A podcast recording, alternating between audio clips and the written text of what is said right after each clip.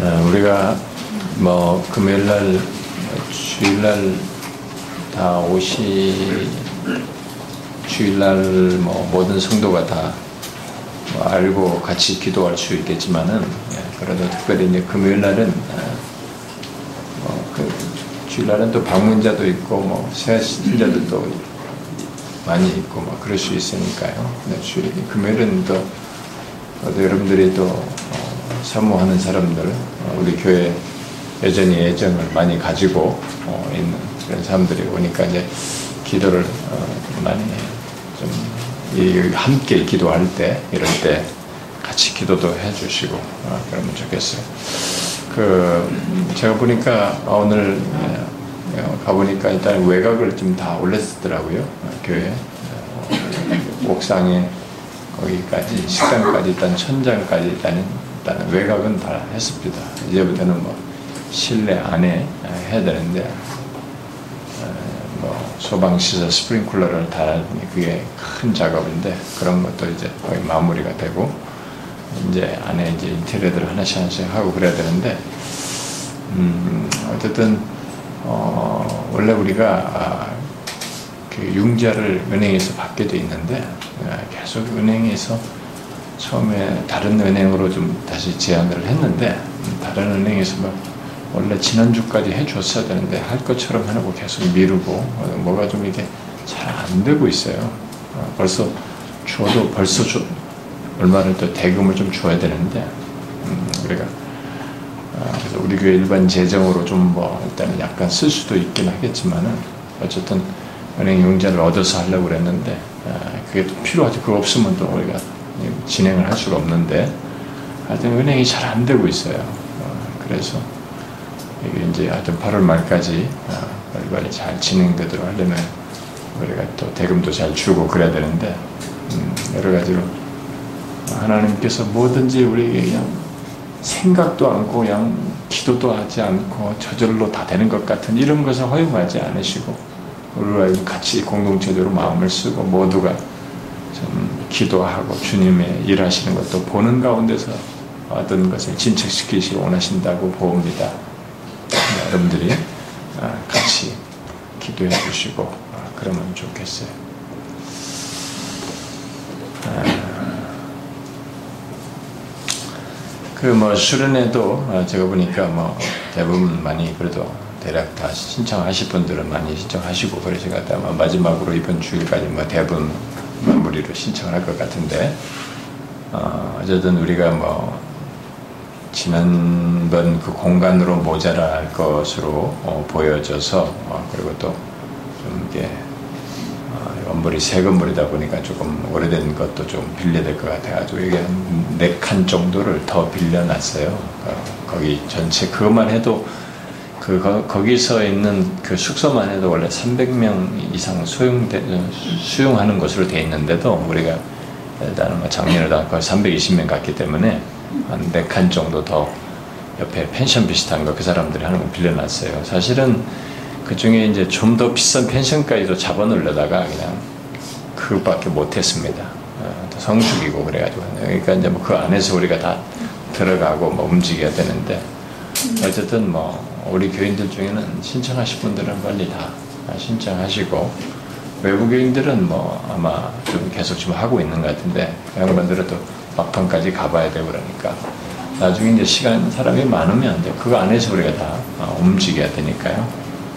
일단은 진행을 빨리 하도록 하기 위해서 꼭 이번 주까지 다 우리 교인들은 어, 신청을 하셔서 좀 행정적으로 일을 잘 있도록 벌써 식수인원을 알려달라고 벌써 전화가 와가지고 우리가 일단 대략적으로만 식수인원을 알려줬습니다. 음, 그렇게 모두 잘 참여해 주시면 좋을 것 같습니다.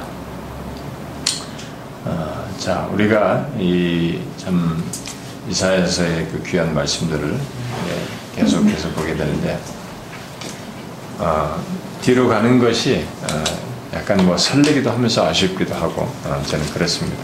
어, 뒤에까지. 어, 그래서 지금 이렇게 제가 뒷부분을 이렇게 어디서 어디서 단락을 나눠야 될까 이렇게 하고 그랬는데 수련회 전까지 어디까지 가야 될까 이렇게 보니까 어, 수련회 전까지가 그 53장 바로 직전까지가 아마 나눌 수 있을 것 같더라고요. 어?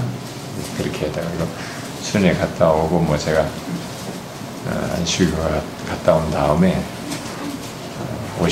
53장을 해야 되지 않을까 이 정도로 좀 제가 생각이 됩니다. 어쨌든 뒤로 갈수록 참 너무 귀한 내용들이 많은데 아, 참 감사하네요. 이 귀한 이사야서 말씀을 아, 살필 수 있어서. 아, 여러분 아까 그 찬송가 가사 같은 경우는 너무 좋지 않습니까? 가사를 풀 때마다 그 항상 한 번도 감동이 없은 적이 없더라. 어, 그 가사가 이 곡조도 이게 참 그 가사에 맞는 게 있잖아요. 참 곡, 조도 참 그 가사에 잘 맞춘 것 같아요. 음, 그러니까 너무 가사가 성경에 다 충실하고 너무 은혜롭습니다. 참 부를 때마다 그 참 마음에 심금이 울리는 그런 아, 가사예요.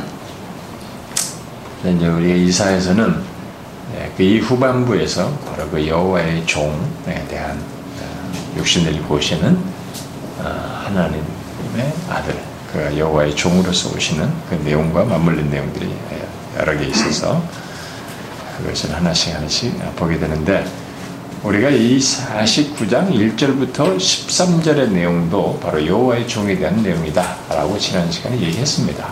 그런데 내용이 좀 길기 때문에 그 한꺼번에 좀 하면 좋겠지만은 그래서 앞부분 6절까지만 나누어서 했습니다. 그래서 오늘은 그 이어지는 내용 어, 여호와의 종의 부르 앞에 1절부터 6절은 여호와의 부르심과 목적에 대해서 말을 했는데 이제 그 종의 사역과 관련된 어, 뒷부분 내용 7절부터 13절을 얘기하고 그 다음에 그 이어서 어, 14절부터 26절에 어, 이런 그 어, 뭡니까? 어, 메시아 안에서의 궁극적인 구원에 대한 약속을 말하고 있는 내용을 어, 이어서 살피도록 하겠습니다. 그래서 두개 단락으로 앞부분 7절부터 13절로 그리고 나중에 14절부터 26절은 그냥 통째로 한 단락으로 해서 두 단락으로 어, 나누어서 보도록 하겠습니다. 음. 자, 먼저 그 7절부터 13절에서 어, 어, 말하는 종과 관련해서 계속해서 말하는 예, 내용을 우리가 보면은 우리가 앞에서 봤죠. 이 4절에서 여호와의 종이 마치 굉장히 그 어, 자기가 모든 것이 헛된 것처럼 음, 내가 헛되이 수고했고 무익하게 공인이 내 힘을 다하였다. 참으로 어, 나에 대한 판단이 여호와께 있구나 봉이 됐다면서 자기가 했던 그 사역이 별로 이렇게 어? 어, 반응이 별로인 것으로 인해서 어, 이렇게 힘들어했는 어, 그런 내용을 우리가 봤어요.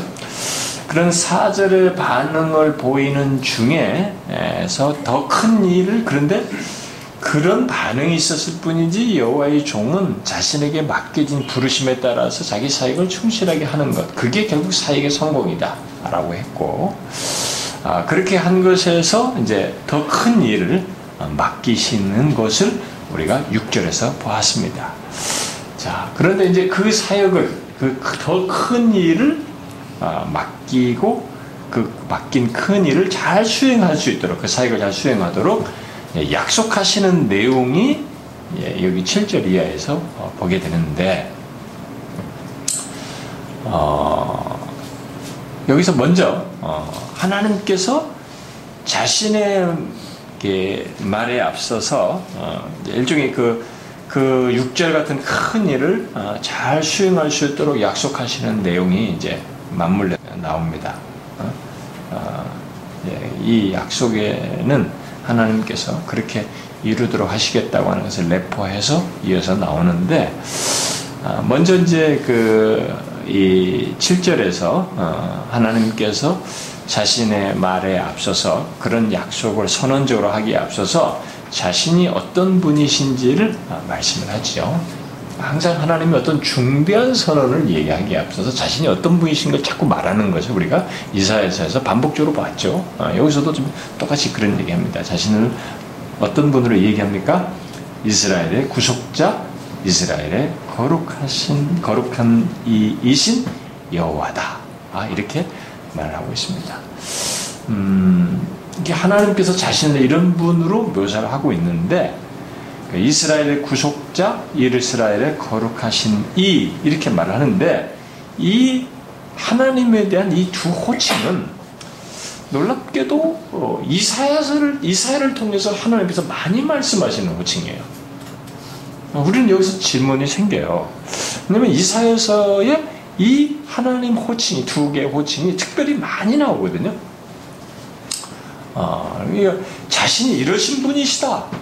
아, 그러니까 자신이 어, 떤 일을 할 때 어떤 분이다라는 걸 말을 하고 일을 하는데 이사야는 이사야서는 또 이스라엘의 구속자요, 이스라엘의 거룩하신 이다라는 얘기를 하면서 어, 어떤 선언을 하는 것이죠. 그러니까 자신의 자신이 구속자요 거룩하신 이로서 특별히 부각되는 그러신 하나님이 특별히 드러나는 어떤 일을 말씀하시고 실행하실 것이다라고 하는 것을 아마 강조하기 위함으로 보여집니다. 그래서 이사에서는 대부분이 이 구속하시 자기 백성을 구속하시는 분 그분의 그분이 바로 이스라엘의 거룩하신 이라 거룩하신 이로서 구속하시는 분이라는 이 내용이 계속 강조돼요. 응? 그래서 잘 이사에서 보면은 하나님께서 뭔가 자기가 행하시는 걸 얘기할 때 이렇게 소개된 구속자요 거룩하신 이로 소개된 그런 자신의 모습을 드러내는 사역을 하고 있다는 것을 볼 수 있어요. 여호와의 종을 통해서 나타나는 사역도 결국 그래요. 구속자요 거룩하신 이로 사시는 겁니다. 그런데 네, 그런 걸 이렇게 소개하는 것을 우리가 싹 지나가면 안 돼요. 그걸 강조하고 있는 거죠. 뭔가 뒤에서 이제 말하려고 하는 내용과 맞물려서 자기를 소개하기 때문에 알아야 되는데, 그래서 잠깐만 이 두 가지 좀 설명하면은, 여기 구속자는, 어, 여러분이 뭐 옛날에 그 우리 황 목사님 룻기도 설명할 때도 거기서 나오죠. 기업 물을 자 나오잖아요. 이게 기업 물을 자로도 말하는 것이에요. 이 구속자는 기업을 부르는 것입니다. 그러니까 친족에게 책임을 지는 어, 그런 기업물을 잘에 사용되는 똑같은 표현이에요. 구속자는. 그래서 어, 이스라엘과 하나님의 관계가 바로 그런 관계라고 하는 것을 이 말을 통해서 표시해 준 거죠. 어? 기업 물을 자와 같은 관계를 친족 관계와 같은 그런 관계를 가지고 있다는 것을 얘기해 줍니다. 그래서 뒤에 이 어, 그 54장 어, 5절 같은 데 보면은 어, 이런 식으로 관계를 얘기하죠. 어, 이는 너를 지으신 이가 내 남편이시라. 그의 이름은 만군의 여호와시라. 내 구속자는 이스라엘의 거룩한 이시라. 그는 온 땅에 하나님의 일컬음을 받을 것이다. 어? 여기서도 지금 똑같이 여호와께서 이스라엘의 남편으로서 그들을 구원하실 것이라는 의미를 얘기하는데 이 호칭을 쓰는 거죠. 이스라엘의 구속자로서 어? 어, 사용하고 있는 것입니다. 자, 그런 의미를 강조하는 거죠. 예? 그런 관계 속에서 그들을 위해서 구속하시는 분으로 이해하는 거예요. 예, 그렇게 자신을 소개하고 또 여기서 강조하는 예, 하나님에 대한 호칭이 뭐냐면 거룩하신 이입니다. 아, 이제 구약 성경의 다른 곳에서 보면 구약 성경이 얼마나 많습니까? 이게 39권이나 되잖아요. 근데 구약 성경의 다른 데서 이 거룩하신 이라고 하는 호칭이 전체 여섯 번밖에 안 나와요. 여섯 번밖에. 그런데 이 거룩하신 이라는 호칭이 이사야서에 몇번 나온 줄 아세요? 나중에 집에 가서 한번 66장 다 표시해 보면 읽으면서 이, 이 구절만 취잡 왜냐면 거기 호칭으로 말했을 때는 뭔가 결부된 내용이 있을 거니까 막 그걸 찾는 재미도 아마 굉장히 있을 거란 말이에요. 몇 번 나올까? 알려주는 게 도움이 될까? 안 알려주는 게 도움이 될까? 어? 여러분들의 수고를 위해서라도 좀 안 알려주고 이게 원래 이렇게 안 알려줘야 재밌대요. 음, 그래야 사람이 궁금해하는 미친다는 거지. 어, 실제로 영화를 끝까지 다 본 사람과 중간만 보게 한 사람에게 누가 이 영화에 대한 기억을 더 오래 갔느냐라는 실제 조사 결과 나왔는데 중간까지 본 사람이 더 영화를 더 기억을 잘한답니다. 다 본 사람은 그냥 싹 보고 말아버리는 거예요. 끝내 기억하는데 이 사람들은 이 뒷부분이 궁금해 미치는 거야. 그러니까 어떻게 해서라도 이걸 다 그냥 봐버려요. 그래가지고 스토리를 자기가 이제 쫙 깨고 있는 거지 이렇게. 그게 무슨 뭐 무슨 뭐라고 있어요. 이름이 있어요. 그런 것을 활용해서 몇해 이제 말을 해주지 않는 거야. 여러분들 집에서 해보라고. 어떨까요? 알려주는 게 좋겠어요? 알려주지가. 아니, 탐구력 있는 사람이구나. 좋아요. 일단은 알려주고 시작합시다. 이사에서만 무려 25번이나 나와요. 굉장히 낮습니까? 구약 전체에서 6번 나오는데 이사에서만 아, 저도 이제 학자들의 그, 다, 저도 다 숫자 세본 거 아닙니다. 60개 다 이런 거 아니고 이제 거기서 나온 것만 가지고 얘기하는 거예요. 근데 25번이나 나와요, 여기에. 굉장하잖아요. 그럼 우리 퀘스천이 생기는 거예요. 아니, 왜 이사에서 다른 이 구약의 많은 내용들인데 거기서 왜 그들은 하나님을 거룩하신 이라고 얼마든지 말할 수도 있었을 텐데 당연히 그분은 그런 속성을 가지고 계신데 말이지 거룩하신 이로 말을 해도 되는데 왜 그 중대한 하나님의 속성을 끼고 있는 그 호칭을 왜 그들은 전체 합쳐 토탈에 여섯 번밖에 안 쓰고 이 사람은 이 호칭을 무려 이 한 권 안에서 스물다섯 번이나 쓸 수 있으냐 뭐, 뭐 이유가 있을 거 아니겠어요? 그러니까 이사를 통해서 주는 메시지에도 이, 이 호칭으로 등장하는 하나님이 강조되면서 뭔가 결부, 결부되 는 내용이 있다는 것을 시사해 주죠. 우리가 앞부분에서 쭉 보면 지금까지 배운 것만 봐도, 아, 그랬구나. 하나님이 계속 그렇게 거룩하신 일이라는 걸 강조하면서 또 그게 그것만 딱 있지 않고 구속자라는 걸 계속 끼는구나. 이걸 이제 생각해 볼 수 있는데 또 한 가지는 이 선지자에게 이 하나님이 각인되어 있어요. 그래서 이 선지자가 아, 하나님께서 이 사람에게 이 자신을 이 호칭을 특별히 생생한 호칭으로 이렇게 전달하도록 하셨고 선자는 분명히 이 하나님의 호칭을 강조할 만큼 이 하나님에 대한 알미 있는 것이죠. 어디서? 기억하시죠? 부르셨을 때 이사에서 6장에서 거기서잖아요. 하루다 나요 이제 거룩하다 거룩하다 거룩하다 세 번 거룩하다가 거기서 나오잖아요. 그 한상 중에 하나님을 배웠고 잊을 수 있을까요? 이 사람 못 잊습니다. 죽을 때까지 못 잊죠. 못 잊어요. 사무엘이 사무엘아 사무엘을 몇 번을 부르잖아요. 그런데 야 이거 하나님 너 부른다. 여기 있나이다라고 해봐라. 엘리 말 듣고 갔단 말이야. 하나님의 선자예요. 사무엘에게 말하잖아요. 엘리의 집을 내가 어떻게 멸망시킬 것이다. 이게 확 각인됩니다. 이 사람에게. 이 소년에게 아, 하나님이 이런 공의로우신 분이구나. 이렇게 죄에 대해서 이렇게 하시는 분이시구나.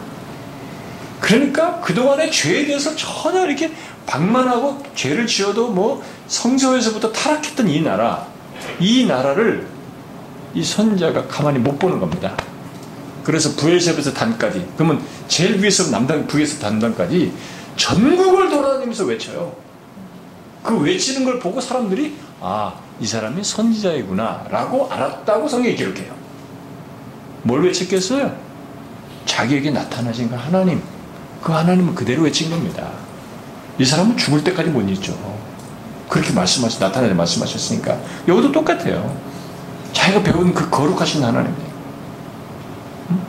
천사들도 날개로 가리고, 뭐 자기도 뭐 죽는 것 같은 그 경험이었잖아요. 이 거룩하신 일을 잊을 수가 없는 거죠. 그래서, 아, 아마 그것도 그래서 이 사람에게 생생하게 기억되어 있기 때문에 그의 사역에도 반영됐을 것이라고 봅니다. 어쨌든 이스라엘의 구속자요 이스라엘의 거룩하신 이인 여호와께서 이 종의 사역 곧 여기 앞에 6절에서 말했던 그런 종의 사역을 이루실 것을 말씀하시는데 그렇게 종의 사역이 성공이 보장되는 사역인데 이 종의 사역을 또 이렇게 이루실 것이라고 말씀하시는 것인데 그렇게 성공이 보장되는 사역이지만 정작 이 종은 여호와의 종은 7절에 어떤 자로 취급당합니까? 응? 철저하게 배척당하죠. 뭐죠? 사람에게 멸시를 당하는 자, 백성에게 미움을 받는 자예요. 관원들에게 종이 된 자예요. 어? 이 6절에 이런 것들을 얘기하면서 구원, 땅 끝까지의 구원을 베푸는 이런 것을 이르게 할 것이다라고 이렇게 성공을 보장하고 있음에도 불구하고 정작 그 성공이 보장된 사역을 하는 종은 이렇게 철저하게 배척을 당하는 아이러니입니다, 우리는. 우리는 아이, 이게, 우리에게 정말 아이러니예요. 어? 아니, 이런 성공을 할, 보장을 하고 있는데 당사자는 그 성공이 보장된 사역을 하는데 당사자는 이렇게 취급을 당해. 멸시를 당하고, 어? 미움을 당하고, 그들의 종이 되는 거지. 이게 도대체 뭐냐? 아, 이게 하나님의 구원 사역이죠. 주님의 구원 사역은 진짜 뭐 겉으로 볼 때 성공하는 것 같은 이 바람 잡는 것 같은 외형이 아니에요. 바로 이런 모습 속에서 성공을 하신 주의 사역을 성취하신다는 것을 말해주는 것입니다. 그래서 우리가 뒤에 가서 이제 53장 같은 데서 더 절절하게 보는 것이죠. 아주 아주 놀라운 사실. 아, 세상 구원은 이렇게 하는 것이구나. 어? 하나님의 방식이 너무 놀랍습니다. 그래서 우리는 다소 의문이 생기겠지만 중요한 것은 결과예요. 이 종의 사역의 결과입니다. 뭐예요? 그가 사역을 이렇게 잘 수행하고 그렇게 당하면서 잘 수행하게 됐을 수행했을 때 온 세상이 어떻게 돼요? 그 앞에 무릎을 꿇을 것이라고 얘기해요. 응? 왕들이 보고 일어나서 왕들이 보고 일어서며 고관들이 경배할 것이다. 아니 그렇게 되는데 멸시당하고 이렇게 되는데 그가 수, 그런 가운데서도 그런 모습으로 사역을 충실하게 수행했을 때 온 세상이 그 앞에 무릎을 꿇을 것이라는 거죠. 그러니까 이 여기 왕들이나 이 고관들로 등장하는 것은 한때 이 종의 사역을 방해하고 무시했던 자들이에요. 그런데 그런 자들이 그에게 경배할 것이라고 말한 것입니다. 그런데 누가 그렇게 하시는가? 어? 누가 그렇게 하시 그렇게 되도록 하시는가? 바로 이스라엘의 거룩하신 이 신실하신 여호와가 이 종을 그 인물을 택하여서 맡겨서 하게 하신 거죠. 어? 바로 이스라엘의 거룩하신 이가 이렇게 하신 신실한 여호와께서 그렇게 하신 것입니다. 그래서 뒤에 이런 멸시를 당하고 미움을 당해도 바로 이 거룩하신 이 신실하신 여호와가 그것이 다 성취되도록 막후에 계시는 거죠. 막후에 계시는 거죠. 그러니까 우리가 이런 사실을 항상 있어요. 우리가 무엇을 하더라도 우리의 막후에는 이 하나님이 계셔요. 거룩하신 이 신실하신 여호와가 있는 것입니다. 이분을 거역할 수 있는 존재는 이 세상에 아무도 없어요. 악한 권세도 소용없습니다. 어, 사단도 안 되는 거지. 어떤 왕들도 권세자도 다 소용없습니다. 이분이 그것을 이루신 거죠. 마쿠에서. 자, 그래서 뒤에 이제 8절부터 10절에서 어, 하나님은 종을 백성의 언약으로 삼으시고 어,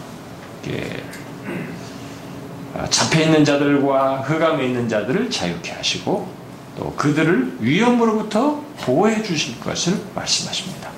이게 이제 8절부터 10절의 내용이에요. 자, 그런데 자 먼저 이 8절에서 여기서 여호와께서 그를 아, 이게 이 종을 이 백성의 언약으로 삼으시는데 그 어떻게 하시면서 하냐면 은혜 때가 은혜 때에 응답하고 구원의 날에 그를 도와서 이 일을 그를 어, 도우시고 또 그를 보호하여서 백성의 언약으로 삼으셔서 나라를 일으키고 또 황무하였던 땅을 기업으로 상속하게 하시는 이런 일을 하셔서 하게 돼요. 근데 흥미있는 것은 혹시 기억하시는 분? 이 구절에 어디서 좀 익숙한 구절이 아니에요? 어디서 본 적 없어요? 응?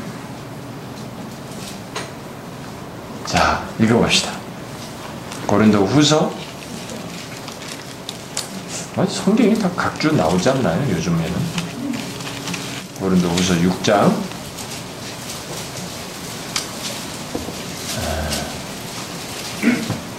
2절 한번 읽어봅시다. 2절 시작 이르시되 내가 은혜 베풀 때 너에게 듣고 구원의 날에 너희 도왔다 하셨으니 보라 지금은 은혜 받은 배로 보라 지금은 구원의 날이도다 아 이게 어디서 나왔나요? 이게 바로 여기에요. 이걸 인용하고 있는 것입니다. 바울이 음? 그러니까 메시아의 시대 메시아 안에서 이 은혜 때 구원의 날이 아, 임하게 된 그것을 여기서 연결시켜서 말해 준 거죠. 그, 그러면 이 8절은 메시아 시대를 바라보고 말하는 거죠. 메시아 안에서 어, 성취될 것을 바라보고 얘기하는 것입니다.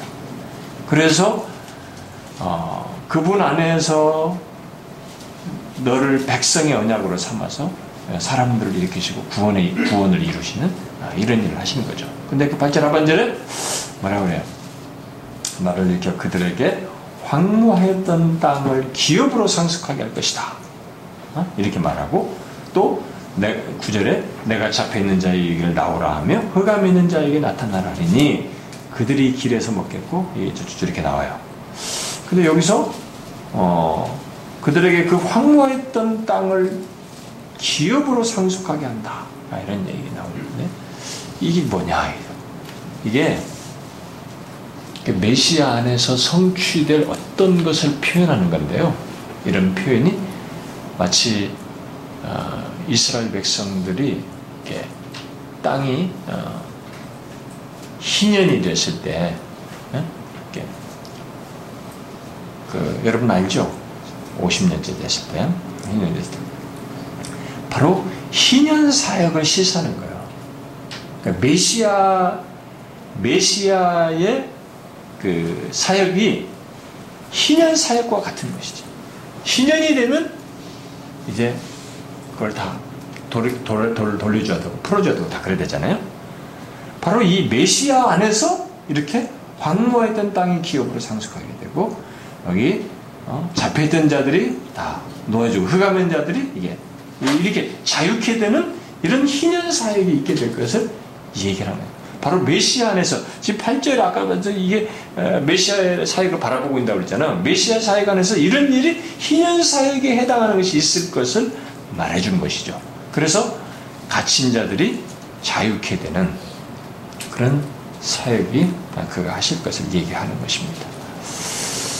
아, 그리고 그 9절 하반절부터 10절에서 그렇게 자유케 된 자들을 그것으로 끝내지 않고 이 여호와의 종이 바로 그들의 목자가 되어서 이끄실 것을 얘기하는 것입니다.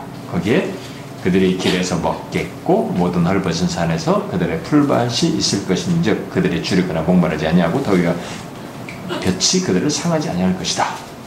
어? 아, 이렇게 얘기해요. 아, 그러면서 이는 그들을 극률히 여기는 이가 그들을 이끌되 샘의 근원으로 인도한다 그랬는데 이게 지금 목자가 돼.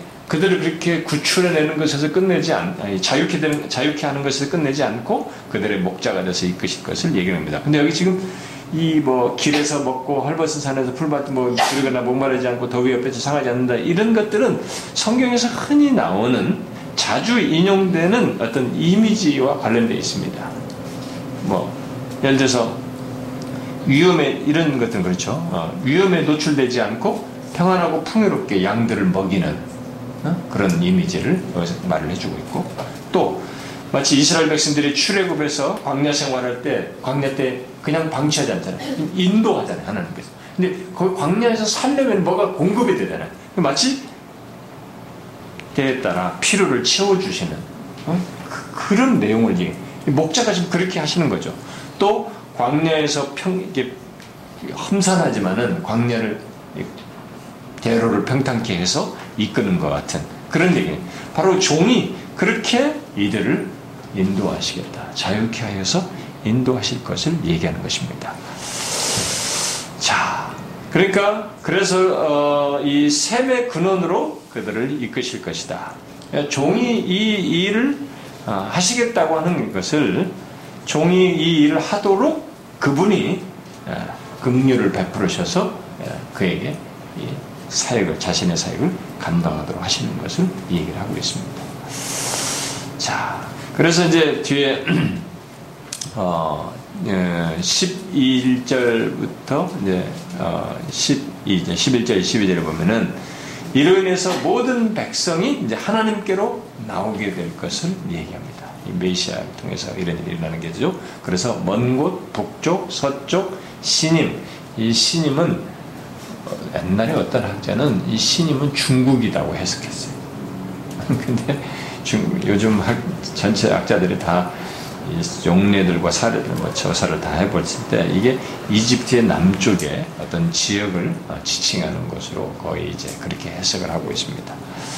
아, 그러니까 이제 전 이방 모든 백성이죠. 모든 지역에서 뭐 이거 왜 동쪽은 없느냐? 그러니까 이건 이미 바벨론이 동쪽이죠. 바벨론에서 남은 자들 오는 걸 앞으로 다 얘기했기 때문에 모든 지역이죠.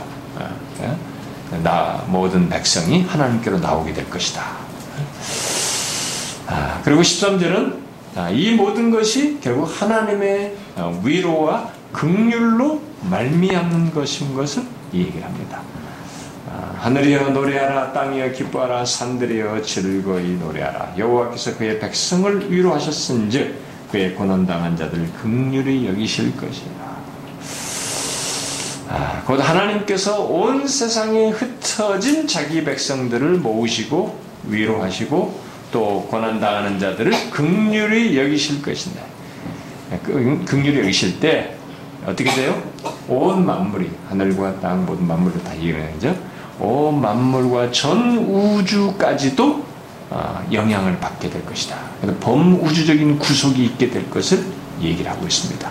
이런 내용은 아, 메시아의 회복 안에서 결국 새로운 창조, 새 창조를 하시고 거기 새 창조 속에 예, 죄 가운데 엇눌린 자들을 구원하시는 이 구원과 함께 온 우주를 회복하게 한다는 얘기는 어, 성경도 어디에 더 구체적으로 나오잖아요. 신약 성경 어디에? 음, 우리 설교 저는 많이 했어요. 성경 많이 찾아봤고 여러분들이 하도 많이 했으니까 나는 이제 알 것이라고 믿고 묻는 건데 그런 게 나오잖아요. 어디 나와요? 예? 아니 그동안 가르쳐 준 보람을 좀 느끼게 응? 좀 나와야 되지 않습니까? 응? 이 성경이 중요한 구절이잖아요. 이게 전 우주적인 구속과 회복을 얘기하는 그런 내용이 있잖아요. 우리가 많이 읽었잖아요.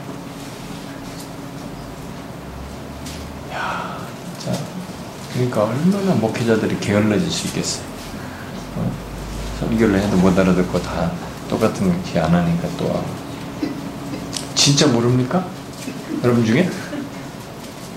한 번이나 누가 좀, 누구라도 한번 말을 해보시면 기회를 줄 테니까. 그런 내용이 성경에 어디 있습니까? 응? 응?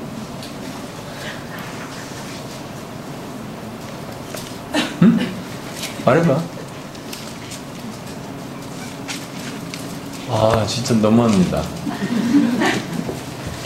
음. 응? 시편? 신약을 얘기죠, 일단. 신약에서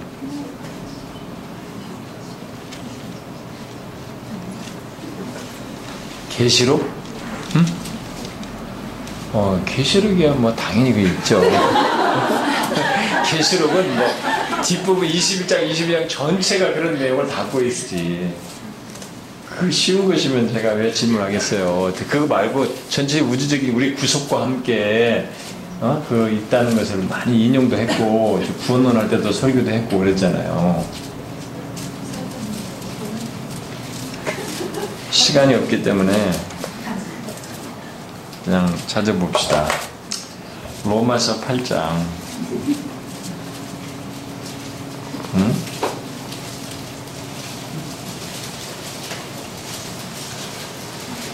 로마서 8장. 응? 자, 19절부터 23절. 한 절씩 읽어봅시다. 피조물이 고대하는 바는 하나님의 아들들이 나타나는 것이니 피조물이 허무한데 굴복하는 것은 자기 뜻이 아니요 모든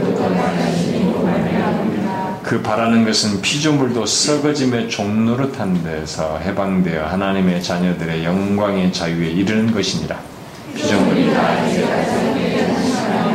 고통을 겪고 있는 것을 다 같이 봅시다 그뿐 아니라 또한 우리 곧 성령이 처음 이른 열매를 받은 우리까지도 속으로 단식하여 양면을 우리 몸에 음. 이 피조물들까지도 죄로 말면 허무한 데 굴복하고 있거든요. 응?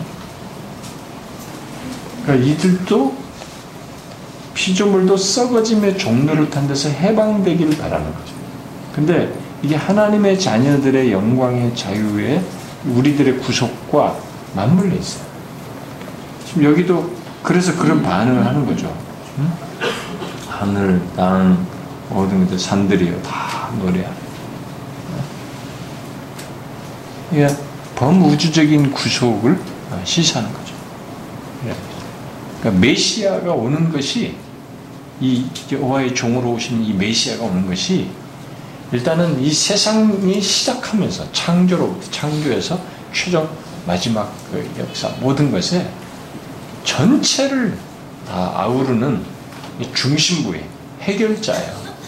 그를 통해서 이 모든 피조 세계에 다시 재창조 회복의 중심 전환을 갖게 된 이분을 통해서 그것을 중요해요. 그래서 이제 온 땅의 사람들, 온 민족의 사람들, 온 각처에서 다 오지만은 그것을 이렇게 먼 피조 세계도 우주적으로도 영향이 미친다는 것을 말해 준 것입니다. 여러분 신학적으로는 우리가 그 어, 로마서 8장은 굉장히 중요한 내용입니다. 우리가 구원으로 좀 많이 제가 여러 번 설교를 했잖아요. 그건 여러분들이 아셔야 됩니다. 우리만 구원받는 게 아닙니다. 우리 타락으로 하여금 땅이 엉겅퀴를 내쳤습니다. 아담이 타락하니까 땅이 엉겅퀴를 내게 자연질서가 확 깨져버렸습니다. 어. 우리는 이게 시간이 지나버렸기 때문에 이걸 잘 모릅니다. 이 어마어마한 변화가 딱 죄가 들어와서 타락하면서부터 피조세계가 확 깨졌다는 게 그게 도대체 뭘까? 그 전말을 볼 수가 없을 정 너무 어마어마한 광대한 이 피조세계에 확 변화가 와버렸기 때문에 우리는 지금 벌써 춥지 않습니까? 춥고 덥고 그냥 춥고 더운 고통의 요소가 없었어요. 피조세계가. 그런 악을 생산하지 않았으면 초기에. 그래서 그런 이 지구 조건이 도대체 어떤 조건이었을까? 이게 예. 그래서 많은 사람들이 추측을 해보는 거예요. 과학적으로도 이게 이 지구를 이렇게 수증기가 감싸는 거지. 그래서 이게 모든 것이 다 조, 이, 이것을 이렇게 맞게끔 과일 생산이나 모든 땅의 생산을 다 갔는데도 이런 해악스러움이 없는 그런 조건을 다 이게 다 깨져버린 거야. 땅이 엉겅퀴 나죠. 그 짐승들도 이제 말을 안 들어야지. 우리들끼리도 안 돼. 근데 그래서 모든 피주세가 다 이렇게 어느 정도 우리가 자연 법칙이다라고 말할 정도로 어떤 법칙이 최소의 법칙, 하나님의 어떤 법칙을 유지하고 있지만 거기에는 분명히 균열이 있어요. 조화가 있는데 아직도 조화 속에 부조화가 있습니다. 균열이 있는 거죠. 그게 다 뭡니까? 피조물이 다 우리와 죄로 말미암아서 허무한데 종로를 타고 있는 겁니다. 근데 이런 것들이 나중에 다 회복되는 거예요. 가서 땅에 나중에 계시고 진짜 다 회복되는 거예요. 그러니까 그게 얼마나 엄청나겠어요. 음? 우리가 이제 아담 때를 못 봤으니까. 근데 근데 이 더 완성될 완전한 것을 볼 것을 앞에 두고 있으니 아, 우리는 진짜 복 있는 사람이라. 음? 어떻겠어요, 진짜. 설레지 않습니까? 자, 그 다음에 이제 뒤에 어, 그 메시아에 의한 이런 걸 얘기했는데 여호와의 종을 통해 했는데 이제 16절부터 26 14절부터 26절에 이제 이 궁극적인 구원 약속이 어, 있게 어, 얘기를 하고 있습니다. 자, 하나님께서 세우신 종을 통한 구원과 회복을 말하는 말했 말했잖아요 지금까지요. 말을 하지만 시온 백성들이 어? 예, 반응이 시온 백성들은 자신들이 이런 엄청난 얘기를 해도 이게 피부적으로 와닿지 않는다. 그럼 시온 백성들은 자신들이 버림받고 잊혀졌다는 느낌을 버리지 못하는 거예요. 14절에 오직 시온 이르기를 여호와께서 나를 버리셨, 버리시며 주께서 나를 잊으셨다. 라는 이런 패배의식, 어? 아, 이런 생각을 가지고 있는 거죠. 그 하나님이 여호와의 종을 통해서 이런 엄청난 얘기를 하지만 당시 당사자들로서는 이게 뭔데? 피부적으로 와닿잖아요. 우리 현실과 지금 상태를 보면은 나는 우리는 버림받고 잊혀졌다. 이렇게 생각하는 거죠. 자, 네, 그래서 이제 궁극적인 회복에 대한 아, 구원 약속에 대한 얘기를 지금 하는데 이것과 맞물려서 하는 거예요. 그런데 사실 우리들도 종종 어, 이런 사람들 있지 않습니까? 어, 뭐 교회 다니면서 신앙생활 하는 사람들 막 끄떡하면 조금 힘들면 하나님이 나를 버리셨다, 나를 잊으셨다, 뭐 하나님 나를 사랑하지 않는다 이런 얘기 하는 사람들이 많이지 않습니까? 아, 여러분 지금은 괜찮아도 어떤 때는 좀 자기가 좀 계속 힘들면은 하나님께서 나를 잊으셨다, 나를 버리셨다. 네. 나를 잊으심, 나를 버리심. 이 두 가지를 주 메뉴로 많이 울고 먹잖아요. 그렇지 않습니까? 우리가 지금 제가 이렇게 말로 해서 그렇지 실제로 여러분들이 의식상으로 반응이 자 기분 내면에서부터 그런 반응을 별로 신통치도 않고 뭐 하나님 믿음 그렇게 믿을 필요가 동기부여도 안 되고 하나님 나를 버리셨다. 지금 현재 이런 상황을 보면은 나를 잊으셨단 말이지. 그러니까 이 나를 버리심과 나를 잊으심이라고 하는 것에 해당하는 어떤 의식을 갖는 거죠. 그런 생각, 태도를 갖는 거죠. 그런 거 많이 있지 않습니까? 응?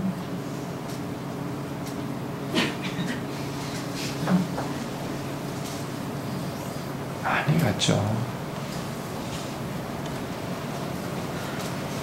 제가 지금까지 그런 말에 해당하는 것을 저한테 말하면서 상담한 사람이 부지기수예요. 너무 많았죠. 자기 환경만 보면 이런 생각을 할 수 있어요. 근데 그에 대해서 지금 하나님께서 뭐라고 하는지를 우리가 여기서 주목해 봐야 됩니다. 자, 하나님께서 두 가지 은유로 얘기를 하십니다. 첫 번째, 첫 번째 뭐예요? 젖먹이를 둔 여인, 젖먹는 자식을 둔 여인으로 얘기를 하고 엄마로 얘기합니다. 어? 자기 자식 젖먹 젖먹이 자식을 둔 이 엄마가 자기 자식을 잊을 수 없듯이 자기 백성을 하나님께서 잊지 뭐, 잊지 않으신다. 잊을 수 없다. 어? 잊지 않을 것을 얘기하는 거죠. 여인이 어찌 그 젖먹는 자식을 잊겠으며 자기 곁에서는 아들을 극률히 여기지 않겠느냐. 그런데 이런 것이 그들 세계 속에서는 혹시 잊을지라도 나는 너를 잊지 않는다. 응? 설사 아이를 잊는 엄마가 있을 망정 하나님은 아니라는 거죠. 하나님은 우리를 포기하지 않는 그런 우리에 대한 관계, 사랑의 관계를 신실한 관계를 지키십니다. 지금 그 얘기를 하는 거예요. 그러니까 여기서 이제 계속 생각해야 되는 겁니다. 14절을 말하는 우리와 15절을 말하는 하나님 사이의 이 갭이 무슨 갭이냐? 뭐가 문제냐? 이걸 이제 생각해야 됩니다. 그게 뭐가 문제냐? 네. 우리의 시각의 문제예요. 우리의 뭔 문제가 가지고 있는 겁니다. 이 답은 분명히 우리의 문, 이렇게 말하는 우리에게 문제가 있다는 걸 지적하는 것입니다. 아, 이런 구체적인 내용들은 또 제가 좀 수련회 가서도 관련되기 때문에 그때 가서 도 얘기도 하겠습니다. 자, 하나님께서 아니다. 나는 너희를 잊지 않는다. 모두 잊어. 부모 자식 간에는 잊을 수 없죠. 저, 자, 제목내 자기 든 부모가 어찌 자식 있겠습니까? 그런데 설사 그런 일이 있어도 나는 아니다. 나는 너희를 잊지 않는다. 네, 이걸 일단은 우리가 명심해야 되고요. 자, 두 번째 비유로 말하는 건 뭐예요? 손바닥의 새김과 같은 어떤 임재의 확증을 얘기하는 것입니다. 내가 너를 내 손바닥에 새겼고 너의 성벽이 항상 내 앞에 있다. 여러분들 16절 이거 많이 이종하지 않습니까? 16절 상반절을 많이 이종하잖아요. 어? 잘 생각하시면 여기 새긴다는 것은 손바닥에 새겼다는 것은 이 단어 자체가 어, 이들이 고대 근동 지방 같은 데서 이 단어를 썼을 때 뭐냐면은 어떤 영구적으로 조각하는 거예요. 어, 반석에다가 영구적으로 이렇게 새겨 반석 조각해서 새겨 놓는 것 같은 그런 용어를 쓰는 것인데요. 그러니까 하나님 손바닥에 새겨 놓는 그렇게 영구적으로. 그래서 손을 볼 손바닥을 볼 때마다 어? 우리를 잊을 수가 없는 거지. 어? 그러니까 손바닥에 새기면 우리 잊을 수 있겠어요? 어, 의의적인 표현인데 그 정도로 우리가 잊을 수 없다는 거죠. 그리고 항상 자기 앞에 있다는 거죠. 너희 성벽이 항상 내 앞에 있다. 어? 자신의 임재 앞에. 그들이 항상 하나님의 임재 가운데 있다는 것을 얘기하는 것입니다. 어, 그 나는 그 못 느껴. 여기서 그 하나님을 무슨 기준으로 보느냐는 거죠. 어? 하나님을 이렇게 제한적으로 지역적으로 내 감정과 이런 환경에 매여서 볼 수 있는 그렇지 않아요. 지금 여기서 말하는 그건 그렇게 생각하는 하나님이 지금 여기서 말하는 하나님이 아니에요. 지금 성경이 말하는 하나님이 아니에요.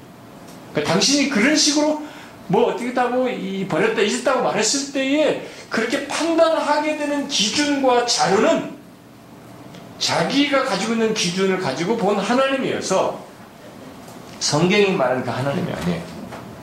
제한돼. 하나님은 우리가 생각하는 내가 보는 요 정도 안에서만 계시는 하나님이 아니에요. 그리고 현재 시간만 속에서의 하나님이 아니에요. 어? 그러니까 지금 우리가 가지고 있는 생각이 틀린 거죠. 그러니까 하나님은 이렇게 얘기해요. 근데 이 표현이요. 이런 지금 이런 묘사가 여기 지금 아, 다시 고대 근동 지방의 정서를 놓고 보면은 이게 굉장히 특별한 표현입니다. 이런 표현이 왜냐면은 아, 고대 근동 지방 사회에서는 예, 종의 손에다가 종의 팔에다가 주인의 이름을 새겼어요. 주인의 아, 이, 아, 너는 아, 누구의 종이구나 이게 종의 팔에나 손에다가. 응? 그런데 여기는 이제 거꾸로, 거꾸로 하나님의 손에 그의 종, 그의 백성들을 새기는 거죠. 그러니까 이게 하나님과 이 세상이 다른 거예요. 하나님은 항상 하나님 편에서 우리에게 오셔요. 하나님 편에서 하신 거죠. 우리들의 논리와 정반대예요. 하나님께서 그의 종들, 그의 백성들의 이름을 자기 손에 새깁니다. 또 근동사회 같은 데서 보면은 주인에게로 종이 가야 돼요. 그리고 왕에게 백성이 예, 가는 것이죠. 그래서 주인에게로 종을 왕에게로 백성들을 오라고 해요. 그런데 여기는 거꾸로죠. 하나님께서 오시는 거예요. 예? 내가 그렇게 한다 너희들에 대해서. 바로 이러하시는 하나님을 믿고 나를 잊음, 나를 버림이라고 하는 이런 착각을 하지 말라는 것입니다. 그런 착각에 빠지지 말라는 거죠.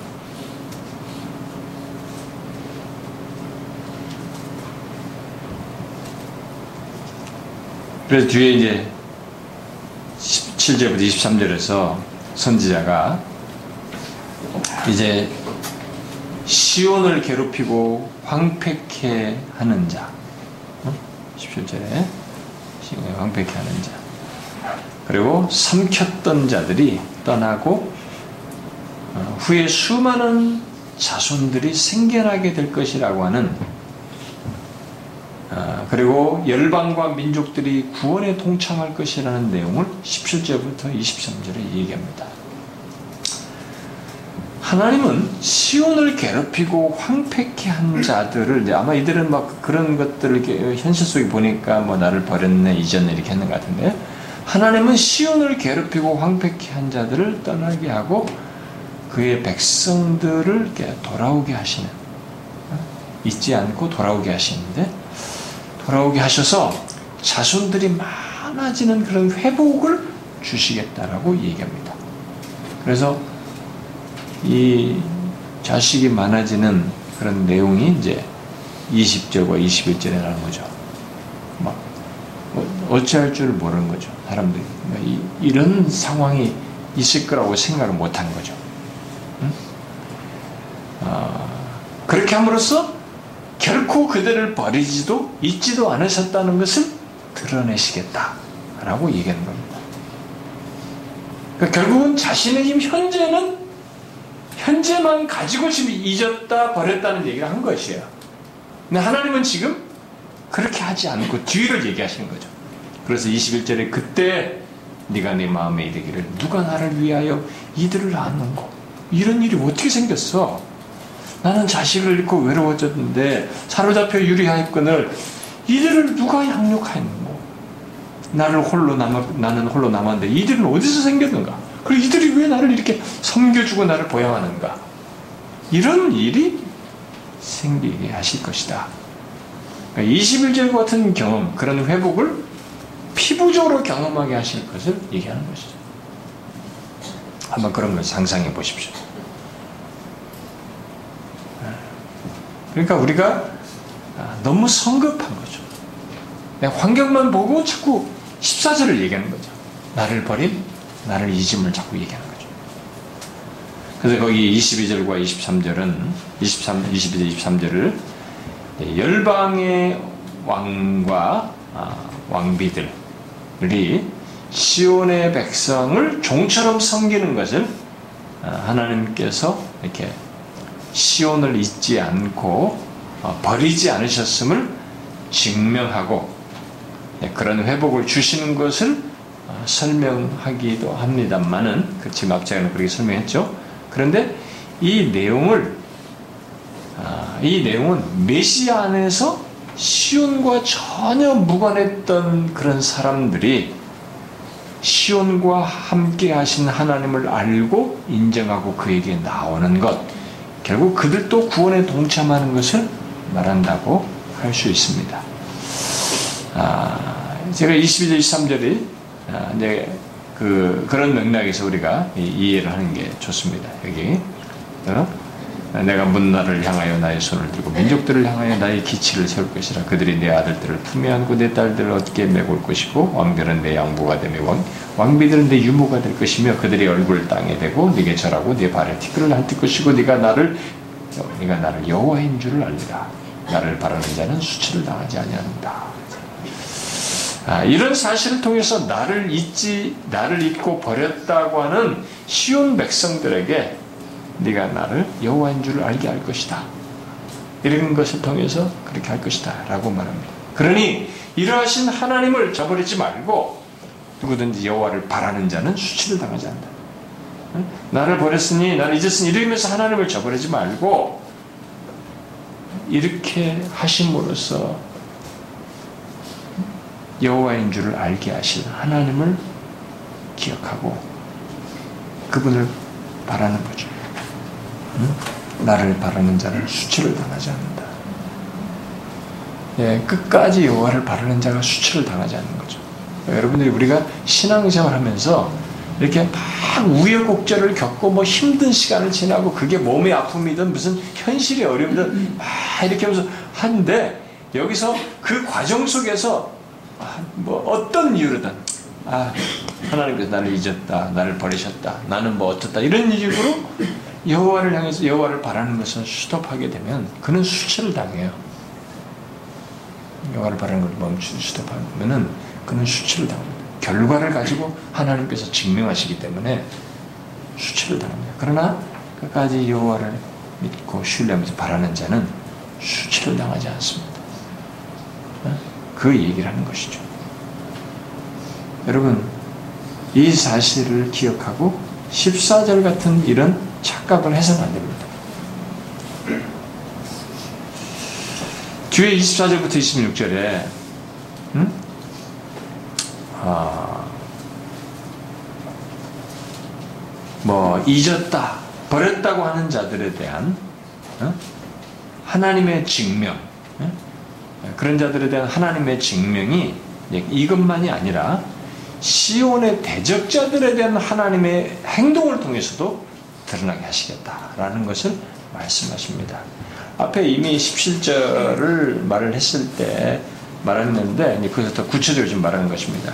그런데 여기 이제 24절이 좀 난해합니다. 그래서 주석자들이 24절의 원문을 해석하는데 이 히브리어 원문을 해석하는데 굉장히 단어에 대한 해석 자체를 번역 뭐 어떤 용어로 번역할 것인가 자체에 이게 어려움을 겪어요. 그래서 번역본들이 다른 용어를 각각 써서 번역을 하는 경우가 많습니다. 영어 번역이나 우리 한글 번역상에서도 뭐 세번역과 기억개념상에도 이렇게 번역상에서도 히브리 말을 어떤 용어로 번역할 것인가 할 때 참 어려움을 겪어요. 우리가 영어 같은 것도 이렇게 번역하지 않습니까? 번역하면 우리가 이제 초등학교나 중, 아니 중고등학교 초기에는 영어, 아, 중학 때만 해도 영어 단어가 한 단어에 한 뜻만 하잖아요. 뭐 스마트하다, 뭐 스마트 한 단만 하잖아요. 근데 사실 나중에 영어 단어를 보면 이 한 단어가 막 사전에 보면 명사, 봉사, 뭐 어떤 전혀 다른 뜻도 많이 있지 않습니까? 이게 이제 성장하면서 그 시, 지식을 가져야 되잖아요. 이제 그, 그, 그런 것이 있는데 참 이제 그래서 어떤 단어들을 어, 이 표현을 어떻게 해석하느냐 그런 어려움을 겪는데 이 구절에 이제 그런 어려움을 겪고 있어요 그 번역상에서 지금 실제 우리가 성경으로 번역한 내용사에서도 그런 차이를 드러내고 있습니다. 그래서 우리가 우리 지금 우리말 번역은 여기 용사 승리자로 이렇게 지금 번역을 했어요. 용사가 그리고 승리자에게 이렇게 번역했습니다. 음? 네, 어떤 사람이 여기 각주로 승자를 의인이라고 번역해야 된다. 왜냐면 그런 의, 표현도 있으니까 의인으로도 설명하고 또 어떤 영어 원서는 실제로 의인으로 번역하는 경우도 있어요. 근데 한글 번역 안에서도 지금 용사 이게 승리자로 했는데 한글 번역이 뭐 세번역 같은 경우도 보면은 이걸 달리했어요. 적군과 폭군으로 번역했어요. 용사를 적군, 승리자를 폭군으로 번역했단 말이에요. 그러니까 이게 히브리 말 단어를 어떻게 번역할 것이냐. 번역이 어려움을 겪는 것이죠. 그러니까 이 해석 자체가 이제 어려워졌어요. 이렇게 저는 용어를 달리하니까. 그래서 지금 우리말 번역대로 해석을 하는 사람들은 용사와 승리자를 하나님으로 해석하는 거죠. 어? 하나님으로 해석을 주로 해가지고 그 누구도 하나님에게서 빼앗을 수 없다는 것을 본문이 말한다고. 다시 말해서 하나님께서 적군에게 사로잡힌 자기 백성을 빼앗으시고 그들이 빼앗아간 전리품들을 빼앗아 오실 것을 말한다는 거죠. 그런 하나님으로부터 누가 어? 누구도 어, 대항할 수 없다라는 것을 말한다는 것이죠. 그러나 여기서 이제 이 용사를 적군으로 승리자를 폭군으로 번역하는 사람들은 아, 이렇게 적군과 폭군을 하나님의 백성의 대적자로 해석을 하는 거야. 하나님이 아니라. 하나님의 백성의 대적자로 해석을 해가지고 하나님께서 그런 적군의 포로와 폭군의 폭군이 빼앗은 것에서 건져내듯이 자기 백성을 대적하는 자들을 대적하시는 것으로 해석하는. 응? 쉽지 않은 해석이죠. 그런데 두 개의 해석상에서 하나의 공통점이 있는 거죠. 하나님이 자기 백성들을 위해서 어? 어, 지키시고 해, 그들을 어, 대적자들을 대항해서 그들을 지키시는 것을 공통적으로 지금 얘기하고 있습니다. 일단 문맥에서 강조하는 거 하나는 그게 분명해요. 하나님께서 자기 백성의 대적자들을 대항하여서 상황을 바꾸시고 그의 백성들을 살리시고 이끄시는 것을 통해서 하나님께서 그들의 구원자이시다고 하는 것을 증명하신다는 게 드러내시겠다는 게 일단 그것은 문맥상에서 말하는 바입니다. 자, 그리고 하나님의 백성을 억압하는 자들에게 서로 서로가 서로를 먹게 하는 먹게 하는 어, 서로가 서로를 치게 되는. 그러면 하나님께서 종종 구약의 역사를 보면은 이게 자기들끼리 싸워서 죽게 만들잖아요. 그렇게 하죠 하나님께서. 자기들끼리 막 기도원의 미디안도 자기들끼리 막 하잖아요. 서로 막 그렇게 하게 하는 일인데 지금 여기서도 그 얘기하는 거죠. 어? 억압하는 자들에게 서로 먹게 하여서 그런 가운데서 하나님께서 그의 자녀들을 어, 여기 시온의 백성들의 자녀들을 구원해 내시겠다라고 얘기를 하는 것입니다. 여호와가 이같이 말하노라 용사의 포로도 빼앗을 것이 두려운 자의 빼앗은 것도 건져낼 것이니 이는 내가 너를 대적하는 자를 대적하고 네 자녀를 내가 구원할 것이다. 내가 너를 억압하는 자들에게 자기의 살을 먹게 하여 세술의 취함같이 자기의 피에 취하게 하려니 라고 지금 얘기를 하는 것이죠. 자, 그리하여서 하나님께서 최종적으로 어떤 결론을 주시겠다고 합니까? 제가 안 읽은 거 26절 하반절 뭐예요? 모든 육체가 나 여호와는 너의 구원자 너의 구속자요 야곱의 전능자인 줄을 알게 할 것이다. 자, 아, 이 결론이 정말 놀랍습니다. 앞에 우리가 7절에서 얘기했죠.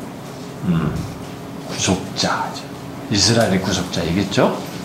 어, 하나님이 그걸 증명하신 거죠. 모든 육체가 인정하게 되는 것입니다. 바로 그러하신 여호와가 나의 구원자요 나의 구속자이고 나와 특별한 관계를 가지고 있으며 그의 백성된 우리의 전능자이신 것을 알고 인정하게 될 것이다. 그러니까 여호와를 바라야 되는 끝까지 바라야 된다는 거죠. 나를 바라는 자가 이렇게 해, 이렇게 하실 것이기 때문에 수치를 안 당하는 거예요. 그 중간에 어떤 이유로든 뭐 나를 버렸느니 뭐 어쨌느냐 하면서 이 여호와를 바라는 것을 포기하게 되는 그 사람은 반드시 수치를 당해요. 여호와가 구원자이고 구속자인 것을 증명하실 때 수치를 당한다고. 뭐 어떤 이유로든 힘들다 어쩌다 뭐 자기가 뭐 중내산에 어쩌든 간에 그런 것으로 여호와를 바라는 자 끝까지 바라는 자는 수치를 당하지 않습니다만 그래서 그가 마침내 모든 육체가 하나님이 나의 구원자요 나의 구속자인 것을 이렇게 드러낼 것이기 때문에 오히려 우리는 위로와 결국 그의 승리를 맛보게 되는 결론에 이르게 되는 거죠. 수치를 당하지 않고. 그러니까 지금도 지금도 이 기독교 안에서 교회에서 뭐 그들이 아마 거듭나지 못해서 그럴 확률이 굉장히 높습니다만 신앙적으로 요동하면서 어떤 이유로든 그게 뭐 세상 유혹이 강해서든지 너무 현실이 밋밋하고 뭐 어쩌서든 간에 이게 뭐 말씀을 통해서 성령께서 감화감동 은혜를 받지 못했었든 아니면 현실이 자기를 압도해서 어떤 이유로든 시들어져서 여호와를 바라는 자의 모습을 지속하지 못하고 이렇게 느슨해지고 떠나고 멀어지는 사람들이 있어요. 이 성경은 거짓이 아닙니다. 그 사람은 그의 인생 속에서 반드시 수치를 당할 겁니다. 하나님이 증명하시는 것을 통해서 아 하나님이 이러신 분이시니 내가 그렇지 않아 그렇게 못했구나 라고 하는 결론을 하나님께서 증명하시 그 증명을 통해서 수치를 당하시 당한다 근데 지금도 그런 사람들이 많거든요 교회 안에서 이렇게 느슨하게 떠난 사람들, 느슨히 멀어지는 사람들. 여호와를 바라질 않는 거예요. 어, 계속 뭐 어쩌네 저쩌네 하는 거지. 뭐 버렸느니 나를 어쨌느니 응? 잊었느니 이러면서 하나님과의 관계를 소원하게 가는 거죠.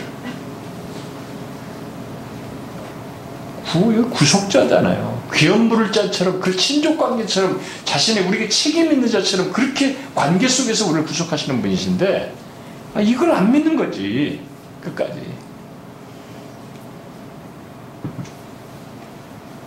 이 26절 하반절은 마치 이스라엘을 이집트에서 구원해, 구원해 내셨을 때 열방이 그를 구원하시는 하나님을 인정하셨듯이 우리를 잊지 않고 어, 버리지 않고 구원하시는 일을 모든 육체가 인정하게 할 것을 말씀하시는 거죠.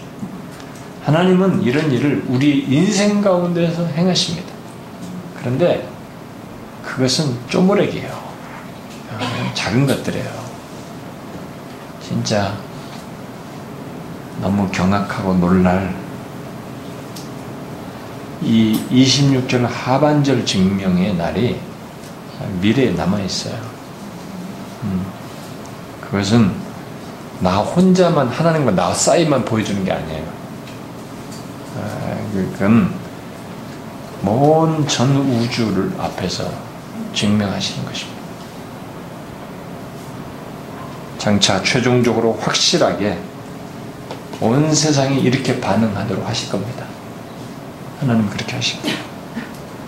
그러므로 내 환경만 보고 하나님이 나를 잊었다느니 버렸다느니 하지 말고 그런 상황에서도 하나님이 나의 구속자다. 나의 구원자이다. 우리의 전능자이시다라는 것을 믿어야 된다는 것이에요.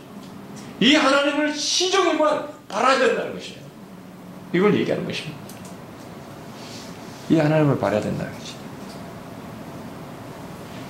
하나님은 우리에게 여기 15절과 16절에서 말하는 바예요. 잊지 않는다는 거죠. 어? 나는 잊지 않고 손바닥에 새겼단 말이죠. 이게 사실이라는 걸 믿어야 됩니다. 그리고 낳은 자녀가 많아지게 하시겠다고 하는 아니 황폐해진 조건이 나아지는 언제 이 황폐해진 조건이 좋아져서 거기서 어? 자식들이 많이 낳은 자녀가 많이 그들이 나를 위로가 되게 하시는 이런 일이 언제 생긴단 말이야? 하나님이 있지 않으셨어요. 손바닥에 새겼단 말이에요. 하나님에 의해서 그렇게 하시겠다는 거죠. 그렇게 증명하시겠다는 거예요. 그걸 믿으셔야지. 네? 우리는 믿어야 됩니다. 진짜 이 다니엘의 친구들처럼 뭐 그리 아니하실지라도 여기서 끝나도 이 증명하시는 것은 반드시 있을 것이다. 이렇게 믿어야 되는 거지. 그 정도로 이렇게 이러하게 말씀하신 하나님을 확고하게 믿어야 되는 것입니다. 따라서 중요한 것은 잊지 않고 손바닥에 새겨서 우리와 여전히 관계를 갖고 계신 이 하나님과의 관계에 충실하는 것이에요. 우리가 어? 이 하나님 이러하신 하나님 이렇게 우리를 잊지 않고 관계에 충실하고 있는 이분에게 우리도 그분을 바라보면서 그와의 관계에 충실한 것입니다. 다른 것보다도 그 환경보다도 이 하나님과의 관계에 더 마음을 쏟아야 돼. 아, 그래도 환경이 마음에 쓰입니다. 그래도 진짜 그것보다도 이 하나님과의 관계의 마음을 더 쓰셔야 돼요. 제가 이렇게 말을 하는 것은 우리가 신앙적으로 노력하자 이 얘기를 아니고 이 말하자는 게 아니에요. 이 사실성을 봐야 된다는 거지. 우리를 잊지 않고 새겨서 이렇게 자신을 증명하시는 우리 관계를 증명하시는 이 하나님이 계시다는 것을 못 보아하면 안 된다는 이게 사실로 존재한다는 거예요. 너무너무 큰 사실로 존재하기 때문에 내가 보는 좋은 환경이라고 하는 현실도 이것을 못 보아가지고 그렇게 수치를 당할 일을 해서는 안 된다는 거예요. 이분을 봐야 된다는 거지. 이게 사실이에요. 이 실체란 말이에요. 진짜로. 그리고 이 말씀이 이루어지지 않습니까? 여호와의 종을 통해서도 성취가 되고 역사 속에도 성취가 되고 아니 성경에 하나님께서 말씀하신 것도 이루어지지 않는 게 어디 있어요? 이 하나님을 봐야 돼. 그래서 다른 무엇보다도 이런 이 하나님과의 관계에 우리는 더 마음을 쏟아요. 아, 내가 마음을 내 마음이 쓰이는 것이 많이 있어. 현실에 뭐가 뭐 있더라도 그것보다도 실제로는 하나님과의 관계를 관계에 더 마음을 쏟아야 돼요.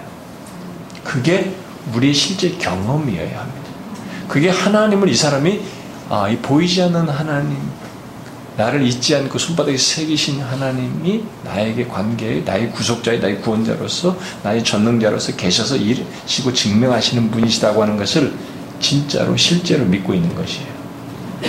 이걸 알고 있는 것이지 믿는 거예요. 예수 믿는 것은 항상 얘기하지만 가상 스토리가 아닙니다. 가상 스토리라고 생각하면은 그 사람은 결론 가지고 수치를 당하게 돼 있어요. 진짜예요. 성경을 읽어보셔야 돼요.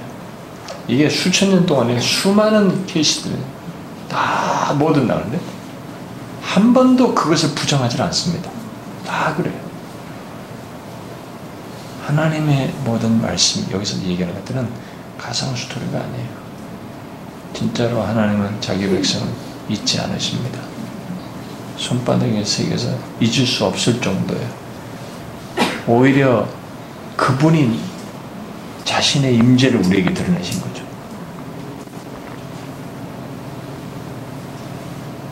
그런 특별하신 하나님의 이런 관계 속에서의 증명이 있기 때문에 우리는 내가